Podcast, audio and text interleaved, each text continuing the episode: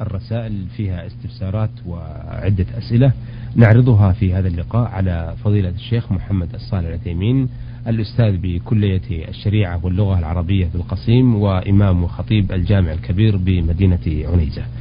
أه مرحبا بفضيلة الشيخ في بداية هذا اللقاء.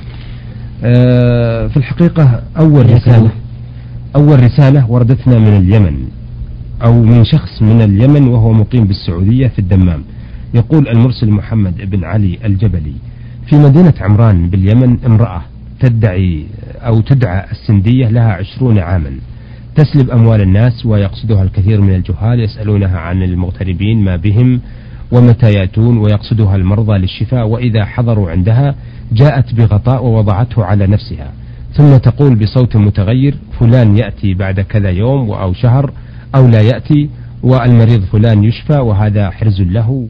وفلان لا يفيد معه الحرز وتخبر النساء عما يكنه لهن الأزواج حتى أن زوجتي ذهبت لها وقالت لها زوجك يفكر في الزواج فأرسلت لي زوجتي تطلب ورقة تطلب ورقة طلاقها. آه، فأرسلتها لها وفيها الخلوع بالثلاث. هل هذا الطلاق صحيح أم باطل؟ علما أن له ستة شهور ولا أعلم ما السبب. وهذه المرأة تدعي أو تدعي أن معها أشراف يخبرونها وكثيرا ما تقول الرجال إن لزوجاتكم رجال غيركم لتوقع بين الزوجات وأزواجهن. فهل في الجن أشراف يعمل يعلمون الغيب؟ أفيدونا بدقة عن هذا الموضوع. الحمد لله. هذه المرأة من الكهان لأنها تدعي أنها تعلم عن المستقبل. وكل من يدعي أنه يعلم المستقبل فإنه كاهن كاذب.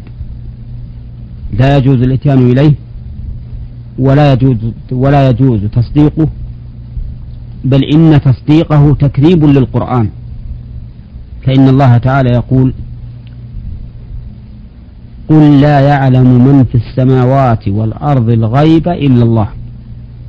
والغيب ما غاب عن الإنسان من الأمور المستقبلة فلا يعلمه إلا الله عز وجل.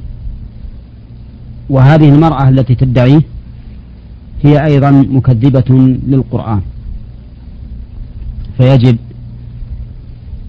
على ولاة الأمور أن يمنعوا مثل هذه الأمور في بلادهم. حتى لا يوقع الناس فيما يخالف عقيدتهم وفيما يكذب كلام الله ورسوله صلى الله عليه وسلم. أما ما تدعيه هذه المرأة من علم الغيب فإنه لا يجوز تصديقه أبدا. وإذا قدر أن ما تخبر به يقع منه شيء فإنما ذلك عن مصادفة أو عن أمر استمع من السماء وتضيف هي إليه عدة كذبات لتنوه على باطلها. نعم. وأما بالنسبة لما, لما تدعيه من مكالمة الأشراف من الجن لها فهذا أيضا دعوى كاذبة. لأن الكاهن بجميع ما يقول وجميع ما يذكر من مؤثرات لكهانته يجب تكذيبه. نعم.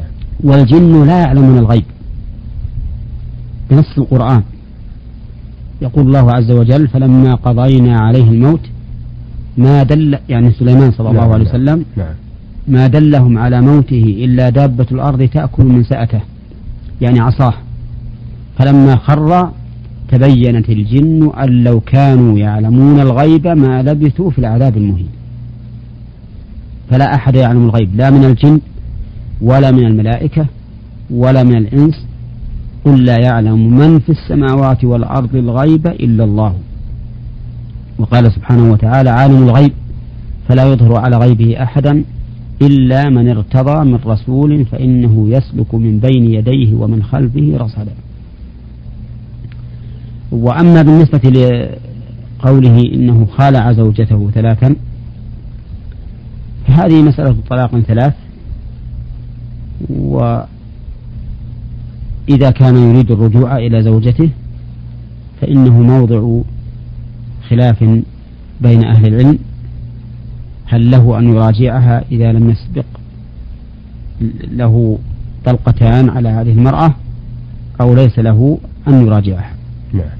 والراجح أنه يجوز له أن يراجعها إذا لم يسبق له طلقتان على هذه الطلقة.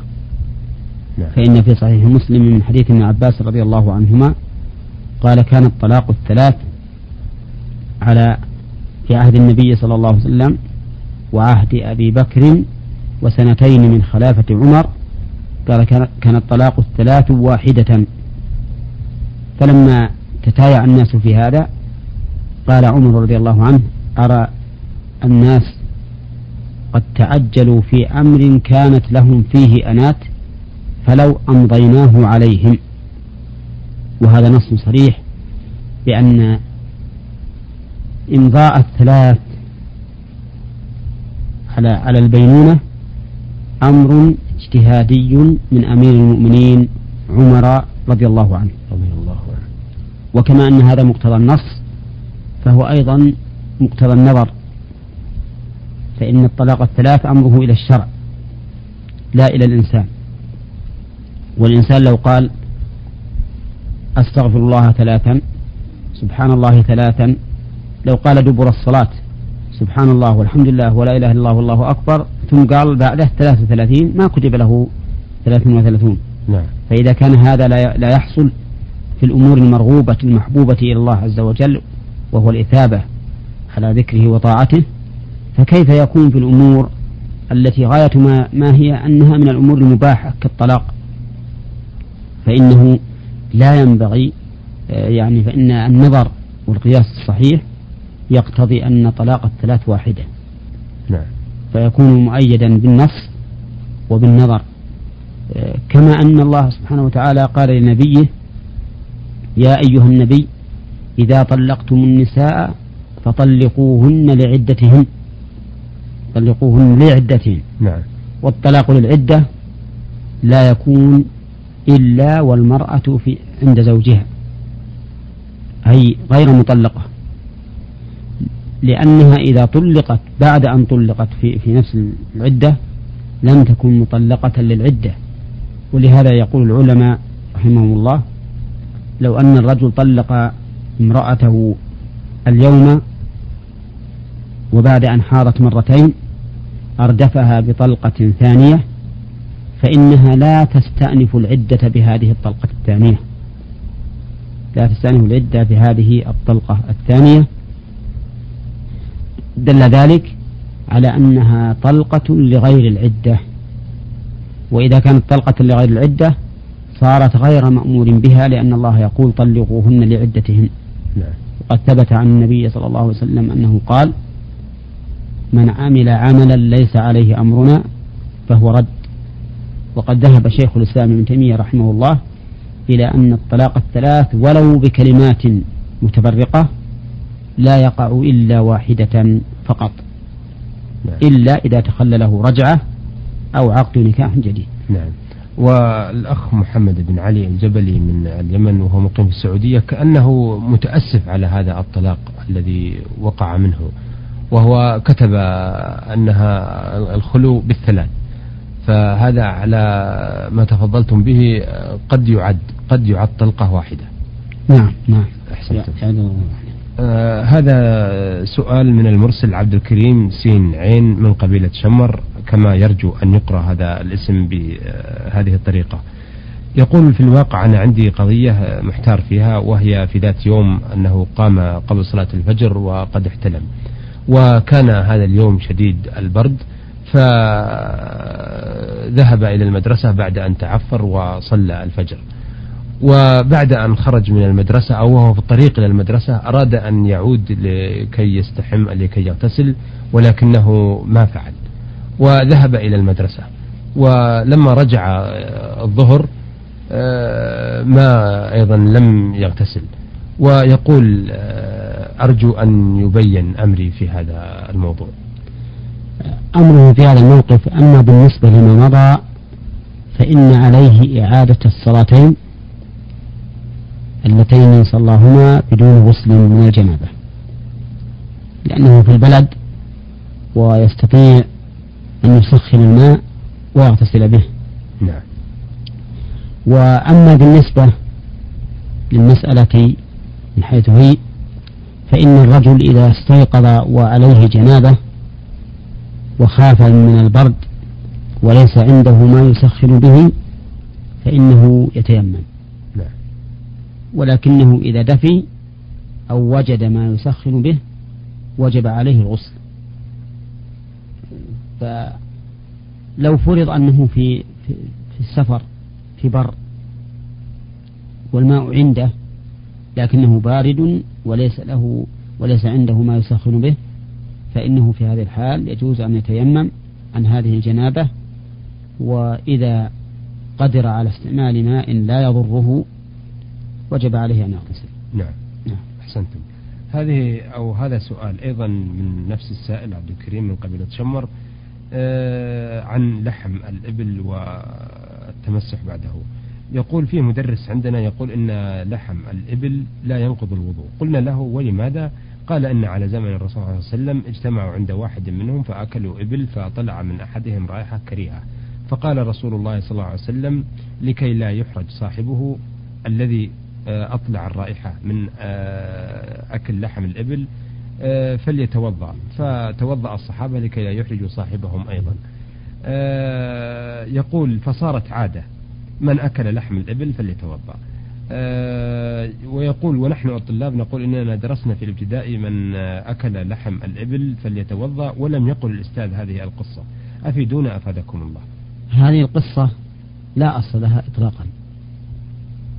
كذب على النبي صلى الله عليه وسلم والنبي عليه الصلاة والسلام يستطيع أن يقول من أحدث فليتوضأ في تلك الساعة نعم. ولا يلزم الناس جميعا أن يتوضأوا من أجل جهالة الذي وقع منه هذا الصوت أو أن يلزم الأمة عامة أيضا على كل حال هذه القصة باطلة والصواب من أقوال أهل العلم وجوب الوضوء من أكل لحم الإبل سواء أكله نيا أم مطبوخا قليلا كان أم كثيرا من جميع أجزاء البدن لعموم قول النبي صلى الله عليه وسلم توضؤوا من لحوم الإبل. وسأله رجل فقال يا رسول الله أتوضأ من لحوم الغنم؟ قال إن شئت. قال أتوضأ من لحوم الإبل؟ قال نعم. فلما وكل الوضوء من لحم الغنم إلى مشيئته دل ذلك على أن الوضوء من لحم الإبل ليس راجعا إلى مشيئته وهذا هو معنى وجوب الوضوء من لحم الإبل. نعم. إذا آه، يلزم المسلم أن يتوضأ من لحم الإبل والقصة المنسوجة حول هذا آه، الذي توضأ لأنه أكل لحم إبل أو هذا فهذه ليست صحيحة. نعم. أحسنتم وفقنا الله وإياكم. آه هذه أيضا آه رسالة وآخر الأسئلة في هذا اللقاء. وردتنا من محمد عزاز السلمي. يقول فيها مريض وعمل له عملية جراحية وفاته عدة فروض. هل يصليها جميعا بعدما يشفى أم يصلي كل فرض في وقته كالعصر مع العصر والظهر مع الظهر وهكذا؟ الجواب يصليها جميعا في آن واحد. نعم. لأن النبي صلى الله عليه وسلم لما فاتته صلاة العصر في غزوة الخندق قضاها قبل المغرب وهكذا يجب على كل إنسان فاتته صلوات أن يصليها جميعا ولا يؤخرها نعم نعم. آه، وهذه في الحقيقة كثير من الناس يسأل عنها ويستشكلون فيها لأنهم نعم. يرون أو آه، يعني يتراءى لهم أن الصلاة لا تكون إلا في وقتها فيؤخر الظهر للظهر ويستمر أيام طويلة وهو يصلي هذا خطأ نعم. خطأ لأن الفوائد وقتها إذا ذكرت أحسنت لقول النبي صلى الله عليه وسلم من نام عن صلاة أو نسيها فليصليها إذا ذكرها. أحسنتم. آه أيها السادة إلى هنا نأتي على نهاية